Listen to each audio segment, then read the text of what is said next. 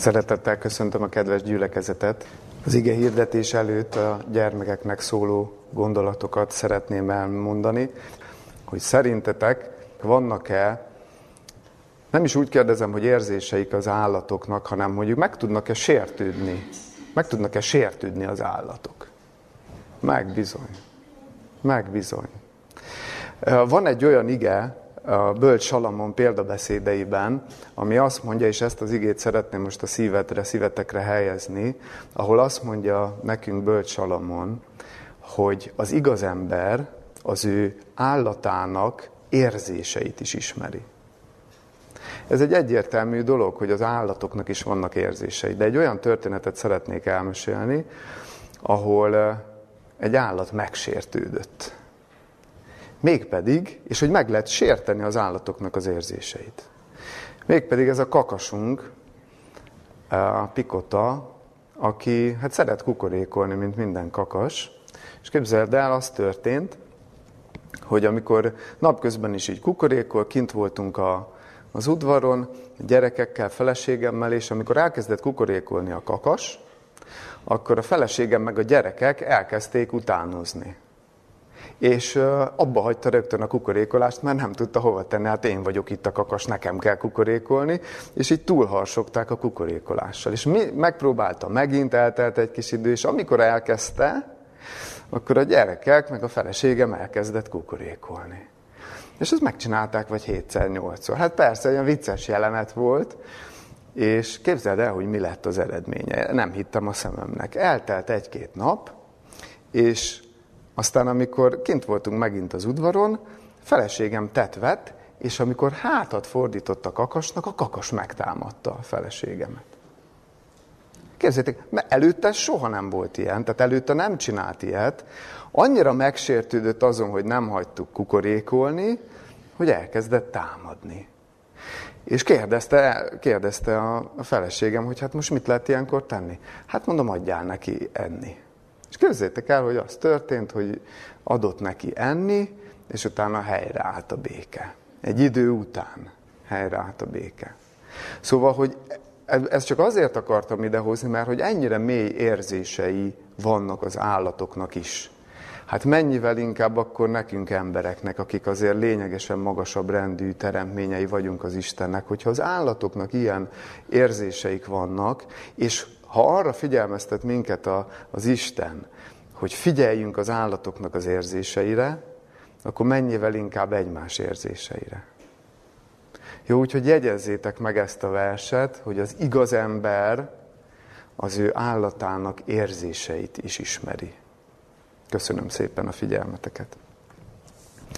Kedves gyülekezet, kedves mindenki, aki követ minket az interneten keresztül is, a mai ige hirdetésnek az alapigéjét Lukács evangélium a 17. fejezetéből szeretném felolvasni, az első hat vers. Tehát Lukács evangélium a 17. fejezet első hat versét olvasom. Jézus mondta pedig a tanítványoknak, lehetetlen dolog, hogy botránkozások ne essenek, de jaj annak, aki által esnek. Jobb annak, ha egy malomkövet vetnek a nyakába, és ha a tengerbe vettetik, hogy nem, mint egyetek kicsinyek közül megbotránkoztasson. Őrizzétek meg magatokat, ha pedig a te atyád fia vétkezik ellened, dorgáld meg őt, és ha megtér, bocsáss meg neki. És egy napon hétszer vétkezik ellened. Hozzád tér, mondván megbántam, megbocsáss neki. És mondták az apostolok az Úrnak, növeljed a mi hitünket. Mondta pedig az Úr, ha annyi hitetek volna, mint a mustármag, ezt mondanátok íme zeperfának, szakadj ki gyökerestől, és plántáltassál a tengerbe, engedne nektek.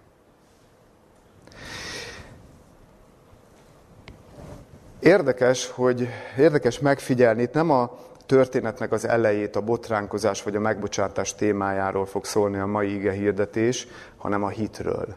Azt a címet adtam ennek a témának, hogy a hit természete vagy van, vagy nincs, hogy vajon olyan a hitnek a természete, hogy vagy van, vagy nincs.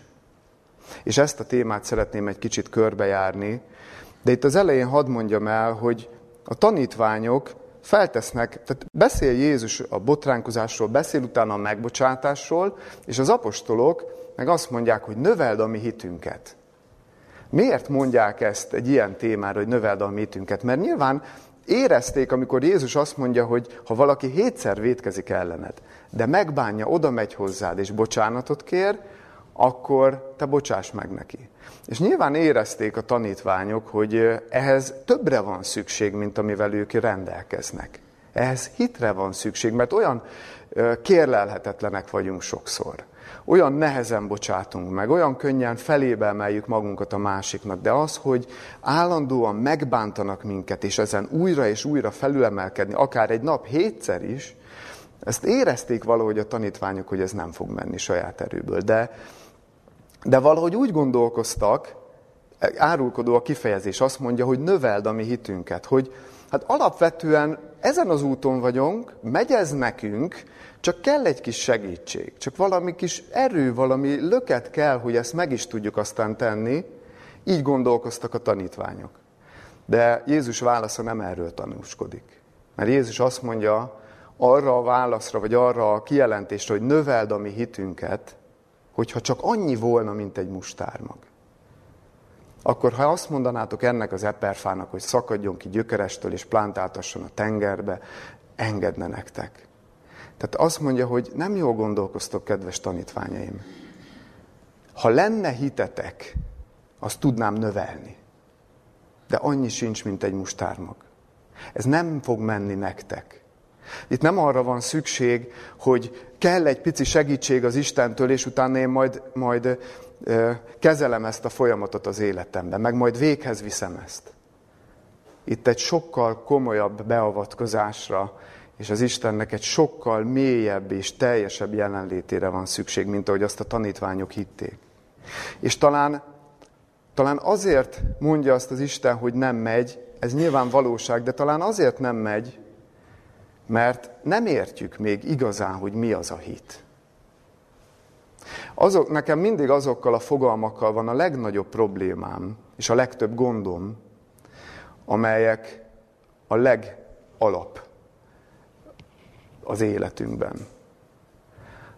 Amelyek a legnyilvánvalóbbak. A hit, Istennek a szeretete. Ezek a fogalmak, amiket, amik felett úgy elsiklunk. Mert hát persze, hát igen, ez olyan nyilvánvaló, meg olyan kézenfekvő.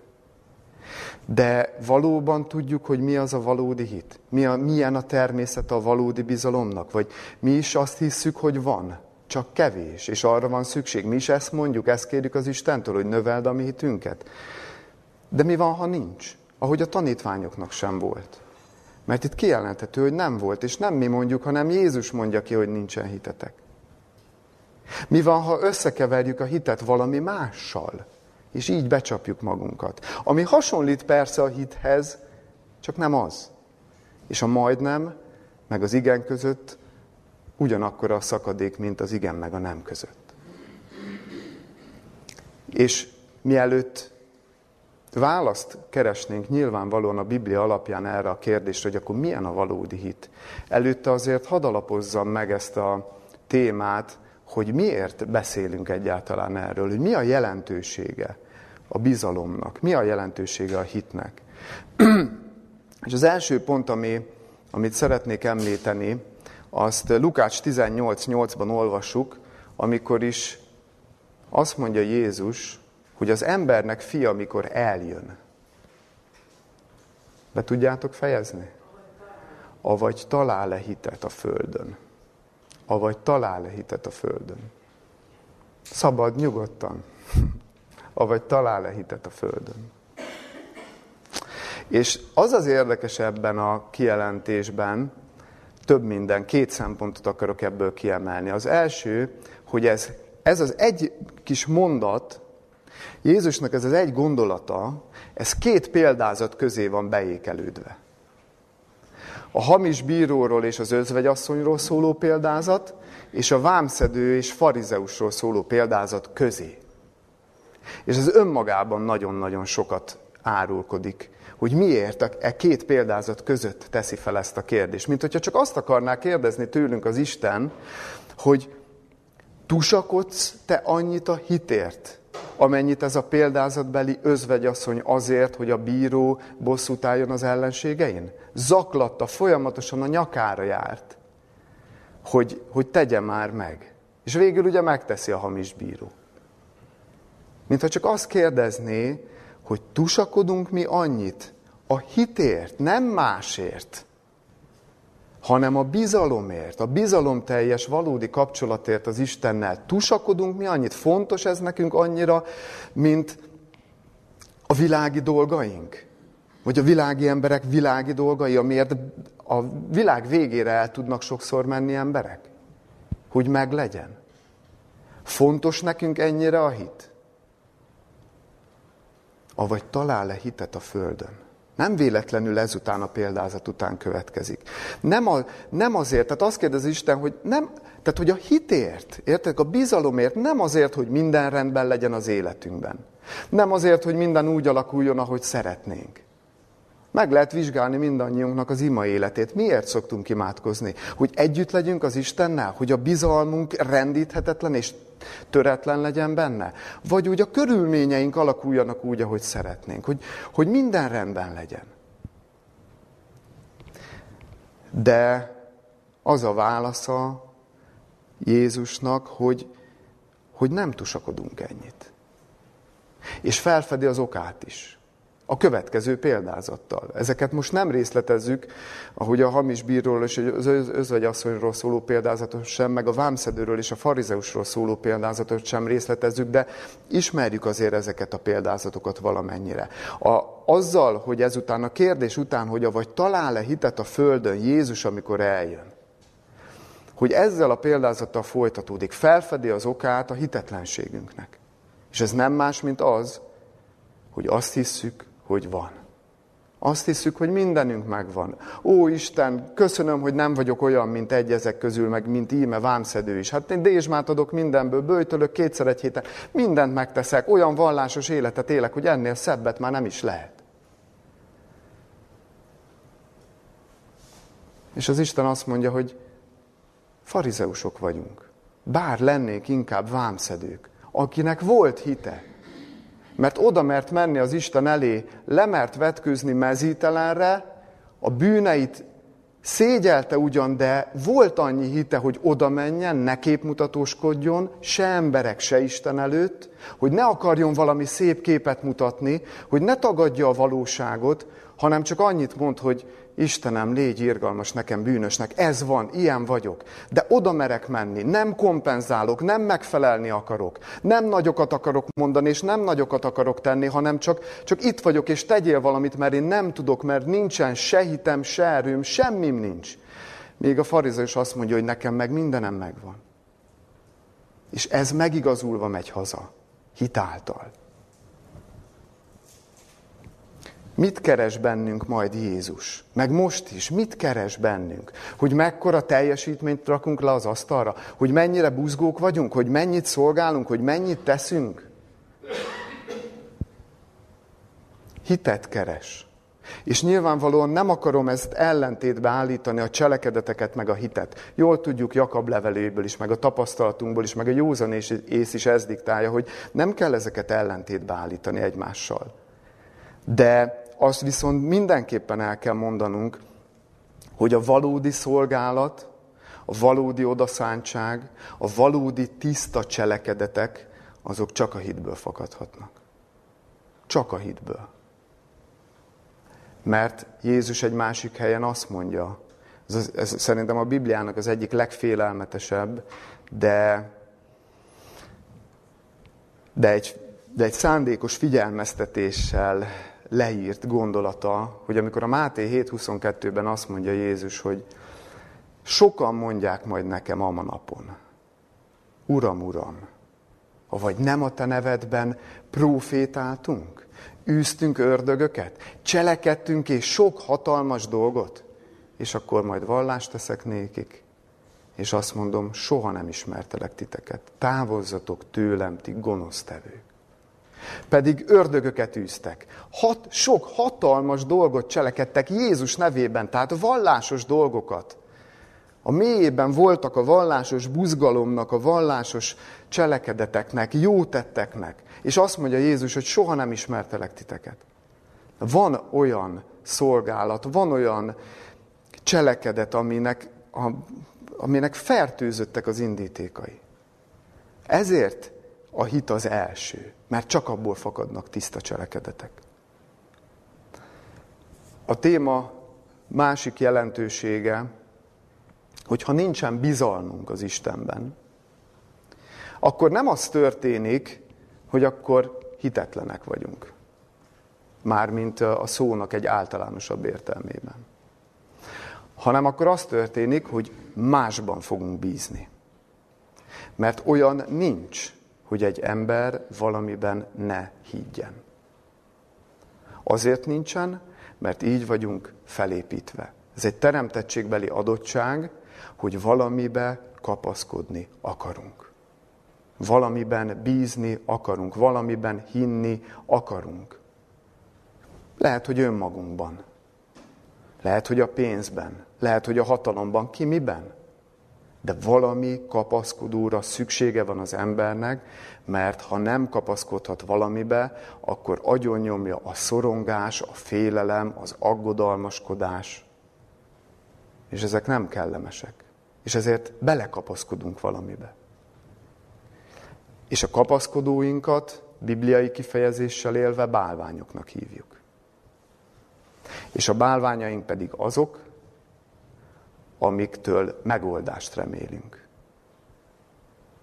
Nem az Istentől, hanem attól a valamitől. Ilyen értelemben bármi az égvilágon lehet bálvány, bármiből lehet bálványt faragni, és faragunk is. A jó dolgokból is, amik egyébként az Istentől vannak, abból is nagyon könnyű bálványt faragni.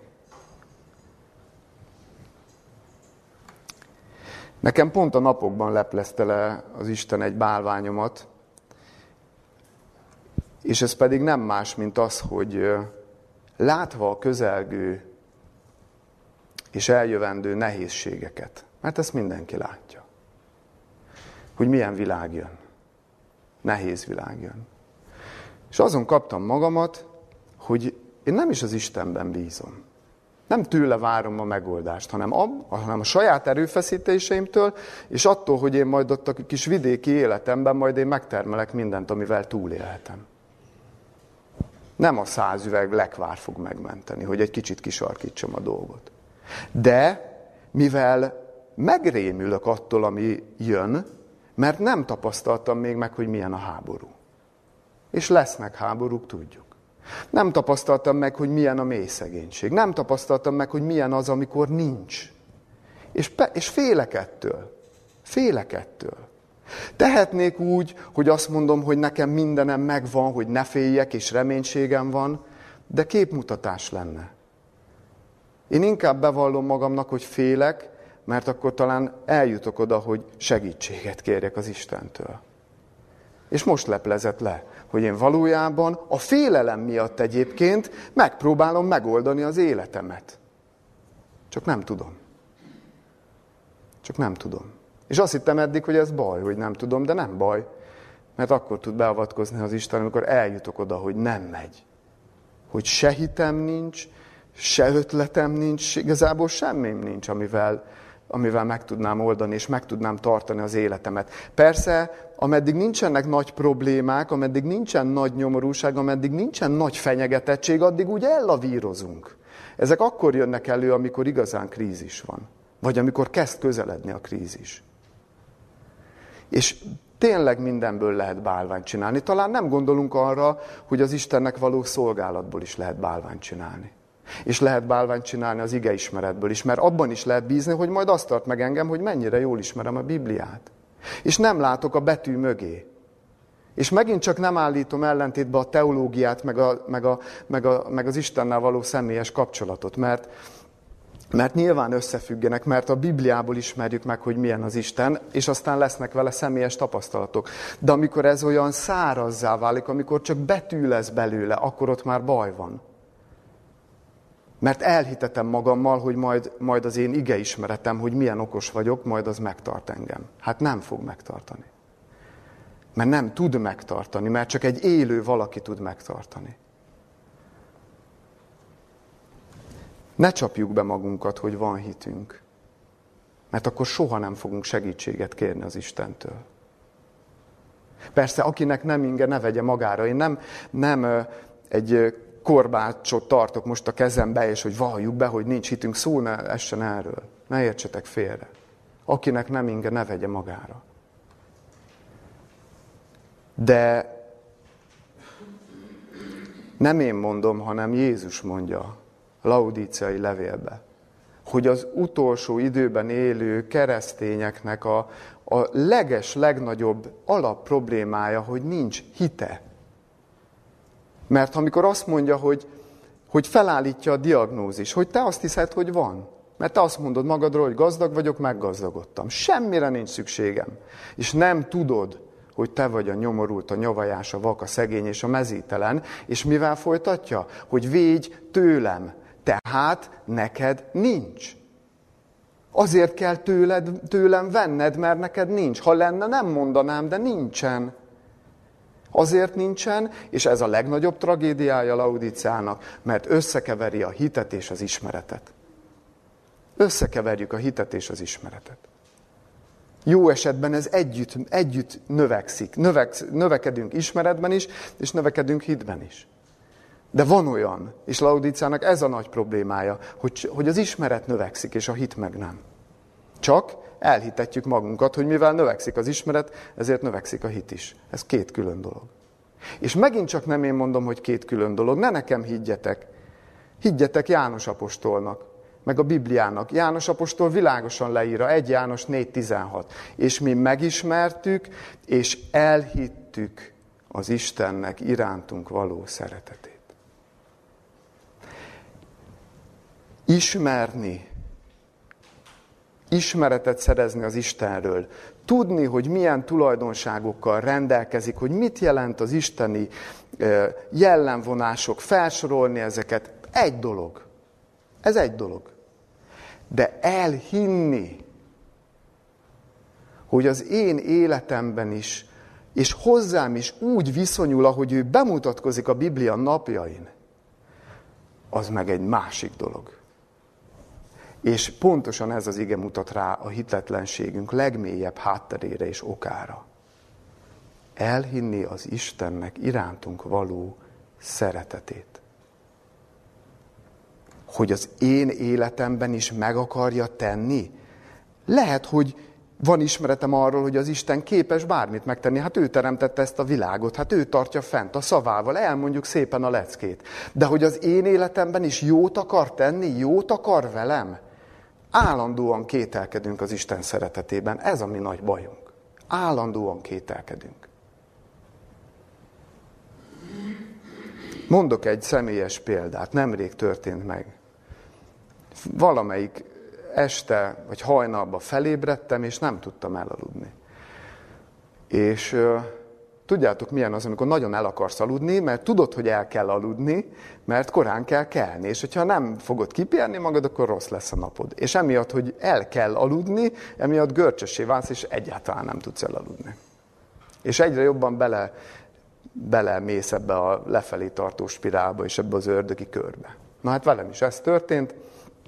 Kínlódtam, küzdködtem, és végül elkezdtem imádkozni, és egy hosszabb imának a végén jutottam el oda, hogy, hogy úgy ezzel a kérdéssel szembesültem, hogy gyermekem, elhiszed, hogy én el akarlak altatni? Elhiszed ezt? És ezzel kínlódtam. Nem tudtam azt mondani, hogy igen. Nem tudtam egyből azt mondani, hogy igen, ugyan már ilyen kérésekkel lehet téged zavarni. Nem csak ilyen nagyokat lehet tőled kérni, amikor másoknak kell segíteni, meg amikor igét hirdetek, hogy áld meg, hanem, hanem, hanem el akarsz most altatni, a, a, az öletbe akarsz venni, és mint egy, az apa vagy az anya a gyermekét el akarsz ringatni. És addig maradtam ott, amíg el nem hittem. És képzeljétek el, kettő perc alatt elaludtam, amikor Amikor ezt elhittem, amikor az a békesség és megnyugvás átjárta az egész lényemet, hogy, hogy az Isten az én mennyei apukám, aki most el akar ringatni, meg akar simogatni, és elfogaltatni. És elaludtam. És olyan jó volt.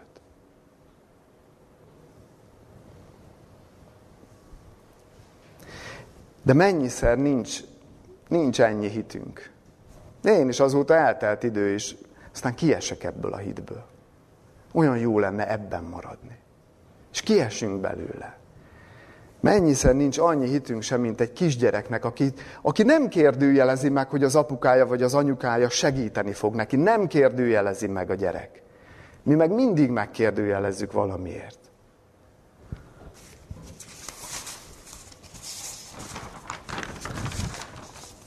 És itt térnék rá arra, hogy ha ennyi hitünk sincs, akkor az nem azt jelenti, hogy kis hitűek vagyunk, hanem az, hogy hitetlenek. Mert vagy kételkedünk, vagy hiszünk.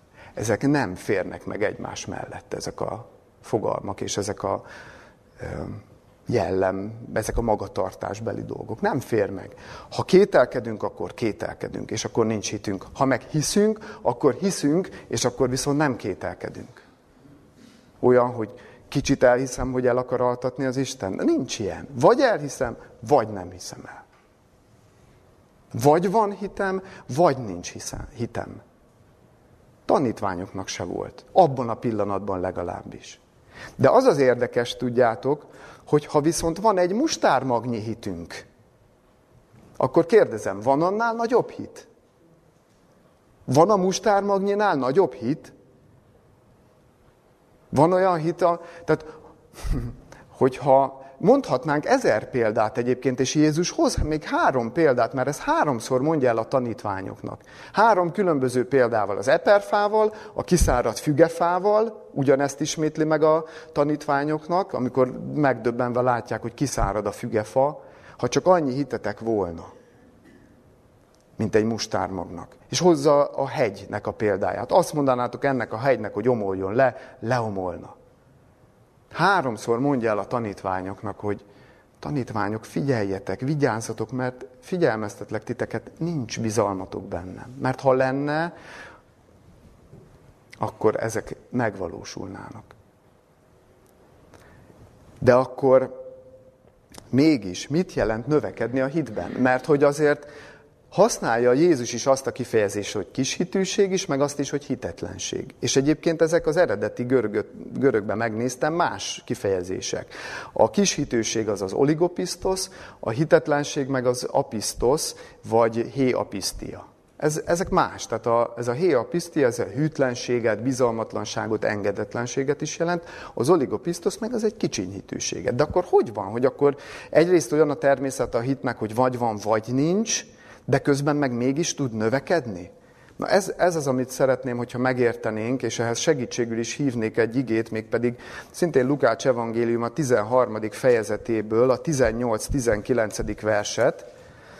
Lukács evangélium a 13. fejezet 18-19. vers, ahol az Isten országáról szóló példázatokat mesél Jézus, és itt azt mondja itt ebben a két versben, mondta pedig Jézus, mihez hasonló az Isten országa? És mihez hasonlítsam azt? Hasonló a mustármaghoz, figyeljetek, a mustármag megint itt, ami ugye a hittel van szoros összefüggésben. Hasonló a mustármaghoz, melyet az ember vévén elvet az ő kertjében, és felnevelkedett, és lett nagy fává, és az égi madarak fészket raktak annak ágai.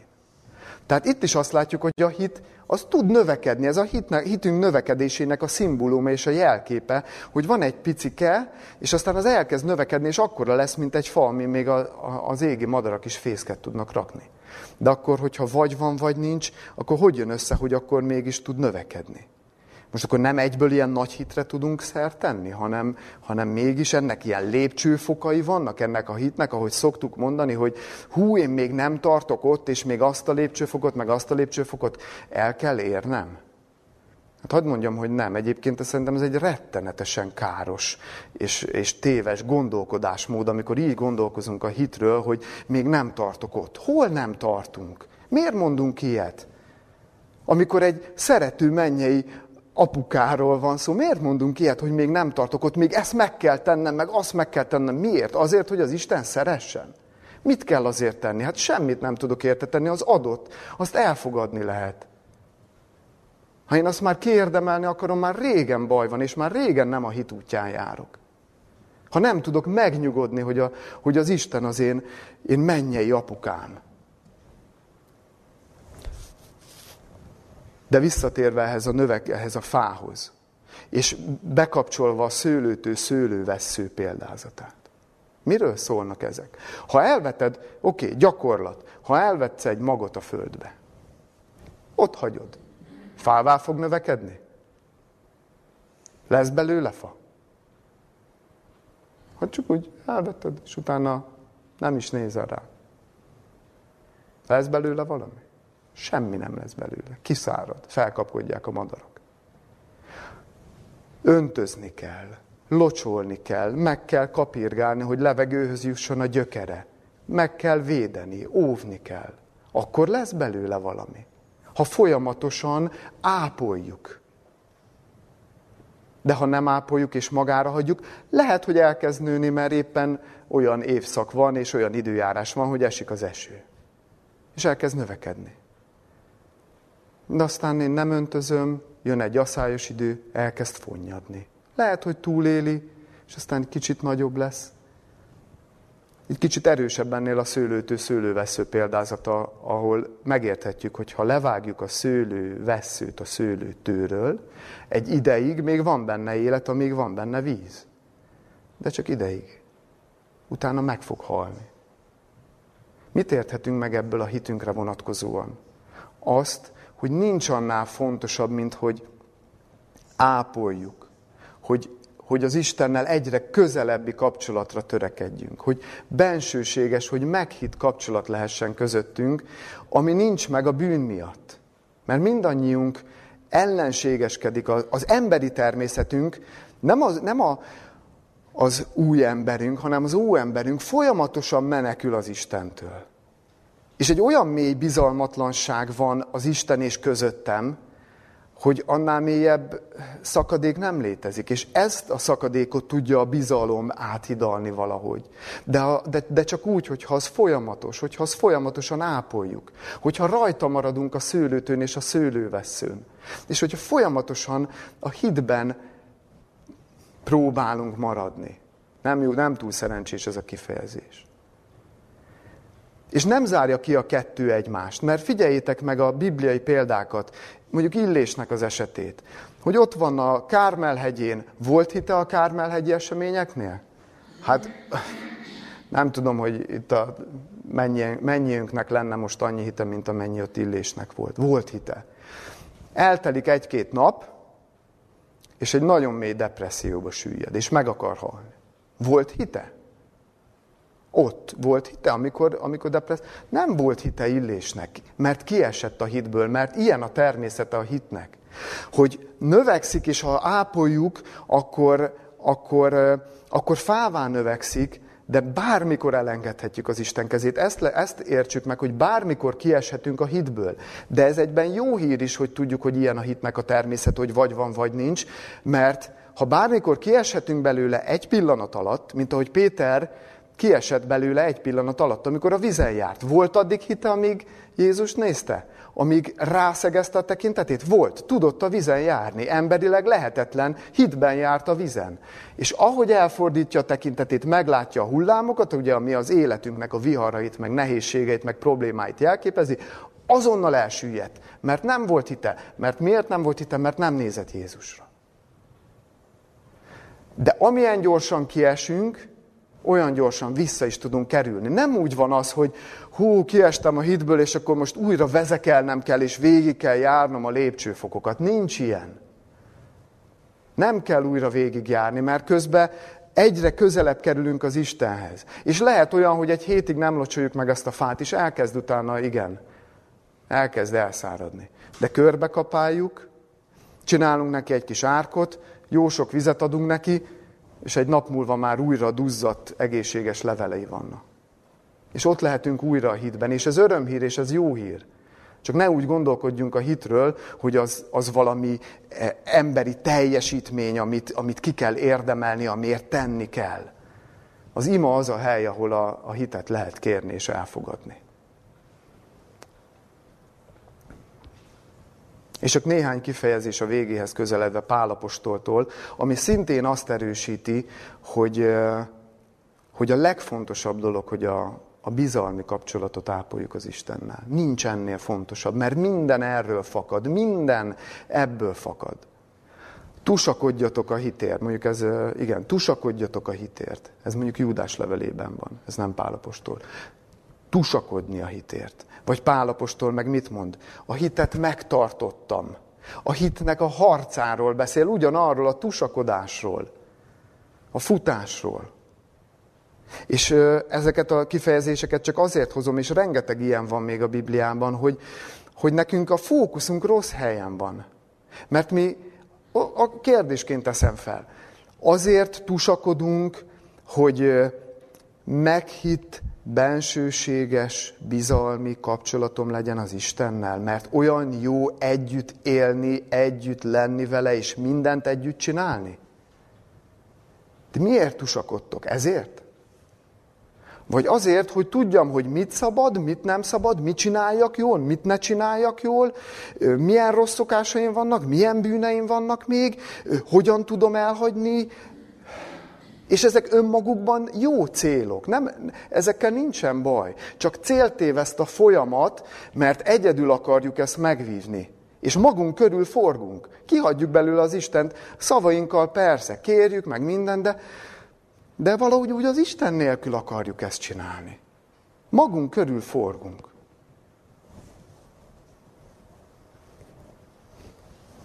Mennyit gondolunk az Istenre úgy, mint, mint akivel jó együtt élni?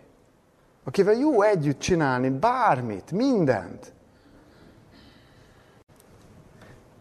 Pár éve volt, hogy egy családi találkozóra mentünk vidékre, és amikor elindultunk, beraktam a, az öltönyömet, ami egy válfára volt felakasztva, meg, meg, meg öltönyzsákba, de tele volt már a kocsi, és csak így le kellett nyomni ugye a dolgokat, hogy akkor oda még be tudjam suvasztani, és akkor ahogy így raktam be, hallottam, hogy eltört a válfa.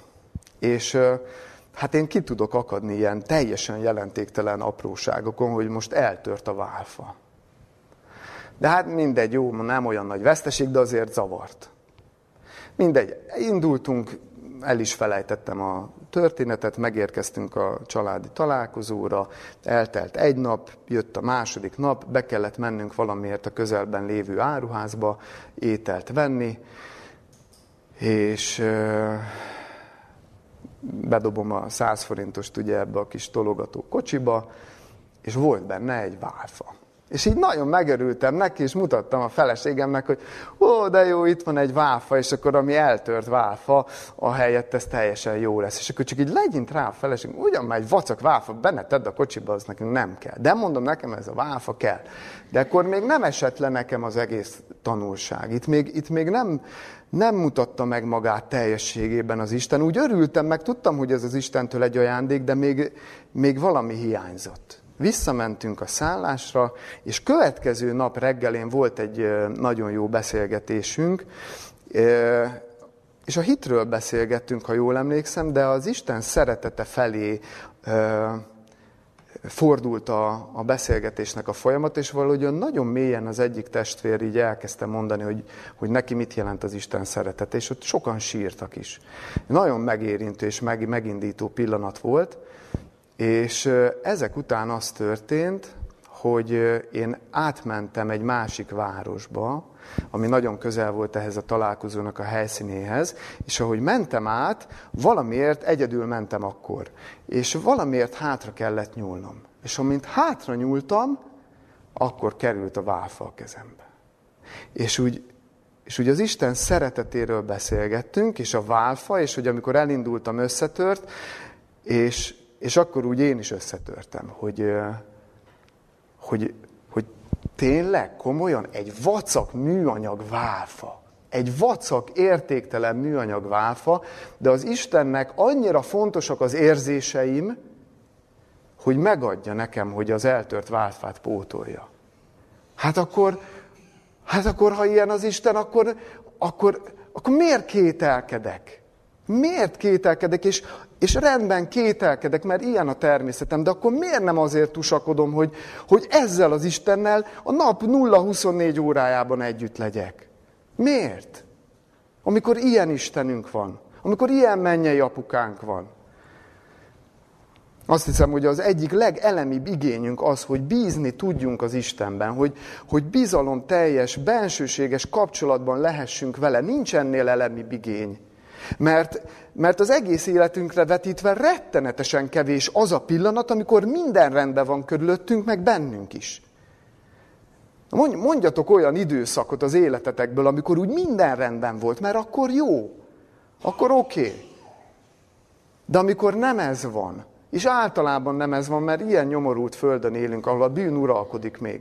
Akkor jön a szorongás, jön az aggodalmaskodás, jön, hogy majd én valahogy megoldom, de aztán mindig kiderül, hogy nem tudom megoldani. És kapaszkodók kellenek, valami olyan pontot keresünk, egy, e, nem tudjuk megtagadni ezt az igényünket, hogy, hogy egy stabilitás legyen, hogy valami olyan horgony találjunk ebben az életben, ami nem változik, ami változhatatlan, amiben ha belekapaszkodok és ott maradok, akkor jöhet bármilyen vihar, nem fogok onnan mozdulni.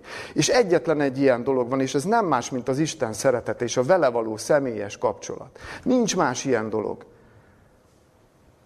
Belevethetem magamat a szolgálatba, a szorgalomba, a buzgóságba, akármibe. Nem fog megtartani. Egy valaki fog megtartani, Jézus Krisztus, aki, aki az életét adta értem. Semmi más nem fog segíteni. Azt mondja Tapolya Eimeők az egyik könyvében, hogy vannak az életben olyan pillanatok, amikor semmi más nem tud megtartani minket, csak annak a tudata, hogy az Isten szeret. Én annyival mondanék többet, vagy annyival egészíteném ki, hogy szerintem nem csak pillanatok vannak az életben, hanem az egész élet ilyen. Az egész életünkben semmi más nem tud megtartani minket. Csak akkor, akkor élesedik ki, amikor baj van. De milyen jó lenne, hogy amikor nincs baj, akkor is vágyok arra, hogy vele legyek. Én akkor szembesültem nagyon mélyen ezzel, amikor ugye elköltöztünk pont innen. És kerestük a házat, és találtunk két olyat is, amit, amit majdnem megvettünk, de aztán az egyiket a, az eladó mondta vissza, hogy nem mehetünk, és már nagyon költözni akartunk, és, és szorított az idő, megkapjuk a hitelt, mert nem tudtunk mással menni. Az is előjött egy csomó probléma, hogy nekem még voltak ilyen régi ügyeim, hogy még adós voltam itt-ott, amott, lehet, hogy meg se kapjuk, akkor itt meg kicsi lesz, nem tudunk elmenni, érzelmileg terhelt szituáció volt, és, és a másik ház sem jött össze, mert ott meg, ott meg valami simli volt a dologban, de nem, nincs másik, hogy lesz, mint lesz, és, és kétségbeesésből, kétségbeesésben néha jobb, néha rosszabb periódus, és a végén elegem lett az egészből, és, és az az igényem tört felszínre, hogy már nem érdekel semmi, és emlékszem arra az imára, ott abban a házban, az alsó szinten, hogy, hogy nem érdekel már semmi, legyen, ahogy lesz, csak bízni tudjak benned, mert itt vagyok tíz éven, megkeresztelkedtem, igét hirdetek, csinálok mindent, és nincs hitem. Nincs hitem, de hinni akarok. És ne, nincs ennél fontosabb, mint hogy hinni tudjak, és bízni tudjak, és kapaszkodni tudjak beléd, Istenem, mert ha nem tudok, akkor hiába jó minden az életemben, nem ér semmit. Ez a legelemibb igényünk. És ez a cél, és ez az utolsó gondolat, hogy, hogy, hogy ha megvan, ha, ha néha belekellünk ebbe a pillanatba, hogy hogy, hogy együtt vagyunk az Istennel. Személyesen, és úgy van ott mellettünk, mint aki él, és, és létezik, és ő nem csak betű, hanem, hanem valóság, akkor azt őrizzük meg. Az a cél. És ezt jelenti a hitben való növekedés gyakorlatilag, hogy benne maradni. Nem az, hogy a hit intenzívebb tud lenni, nem tud intenzívebb lenni. Vagy van, vagy nincs. De a hitben való növekedés azt jelenti, hogy folyamatosan együtt vagyok az Istennel, hogy, hogy, hogy már nem csak pillanatokat élek vele, hanem, hanem perceket, aztán órákat, aztán napokat, és aztán az egész életemet elrejtve élem Krisztussal. És ennek egyetlen egy alapja van. Amikor azt mondja a Pálapostól, hogy az ő tulajdon fiának nem kedvezett, hanem őt minnyájunkért odaadta, mi módon ne ajándékozna vele együtt mindent, mindent mi nekünk. Én ezt úgy tudom csak megérteni ezt az igét, ha felteszem magamnak a kérdést, és tegyétek fel ti is magatoknak a kérdést, hogyha azt kérnék tőlem, hogy adjam oda a gyerekemet, vagy akit a legjobban szerettek, ha nincs gyerek. Akit a legjobban szeretek. Ha arra kérné titeket valaki, hogy adjátok oda, és szolgáltassátok ki őt a gonosz embereknek, és végig kell néznetek a szenvedését, a halálát, a kínlódását. És tudván azt, hogy nem is fogják, a java része ezeknek a gonosz embereknek nem is fogja értékelni. Oda mernétek adni. Kiszolgáltatnátok a legszeretettebb embert az életetekben. Én őszintén bevallom, hogy nem. Nem tudnám. De az Isten tudta. Olyan mély ez a szeretet, amit nem, nem tudok felfogni. De elhiszem neki, mert megtörtént. És hogyha ez megtörtént, és ha azt mondja, hogy mi módon ne ajándékozna vele együtt minden, csak nézzel mindig az én fiamra, Krisztusra, és akkor, és akkor együtt lehetünk. Akkor lesz hit, akkor lesz minden. Nem a nehézségeket fogom elvenni az életedből, nem a problémákat fogom kiszűrni, hanem veled leszek azokban is. Én ezt kívánom, hogy, hogy mindig ezt nézzük, és, és hogy ez alapozza meg azt a valódi bizalmi kapcsolatot az Istennel. Amen. Most pedig imádkozzunk. Atyánk, alig merjük elhinni, elfogadni, hogy, hogy milyen mélységes szeretettel vagy irántunk. És olyan okosak vagyunk, mert tudjuk, hogy ez lehet egyedül a hitünk alapja. Olyan sok mindent tudunk, de valahol mégis félre csúszik az életünk, mégis mindig kiesünk a hitből. Olyan nyomorult az emberi természetünk, olyan, olyanok vagyunk, mint a tenger habja, akiket ides tova hány a szél. De nem ilyen akarunk lenni, nem ilyenek akarunk lenni, hanem, hanem le akarunk horgonyozni annál a szeretetnél, amit Krisztusban megmutattál nekünk. És ez amekkora áldozat volt Krisztustól, ugyanakkor áldozat volt tőled is. Az nem lehet, hogy, hogy ezen ne induljon meg a szívünk, ha hagyjuk. Az nem lehet, hogy akkor ne akarjunk veled együtt lenni hogy ne akarjunk minden percet veled tölteni. Mert elkötelezel minket. A személyed iránt, a lényed iránt. Hogy láthatjuk, hogy, hogy te nem tudtál már ennél többet tenni, és mindent megtettél azért, hogy ezt a mi kőkemény szívünket valahogy megtört, és utána kicserélhest hús szívre. Add meg nekünk ezt, jó atyánk, kegyelmedből. Amen. Istenben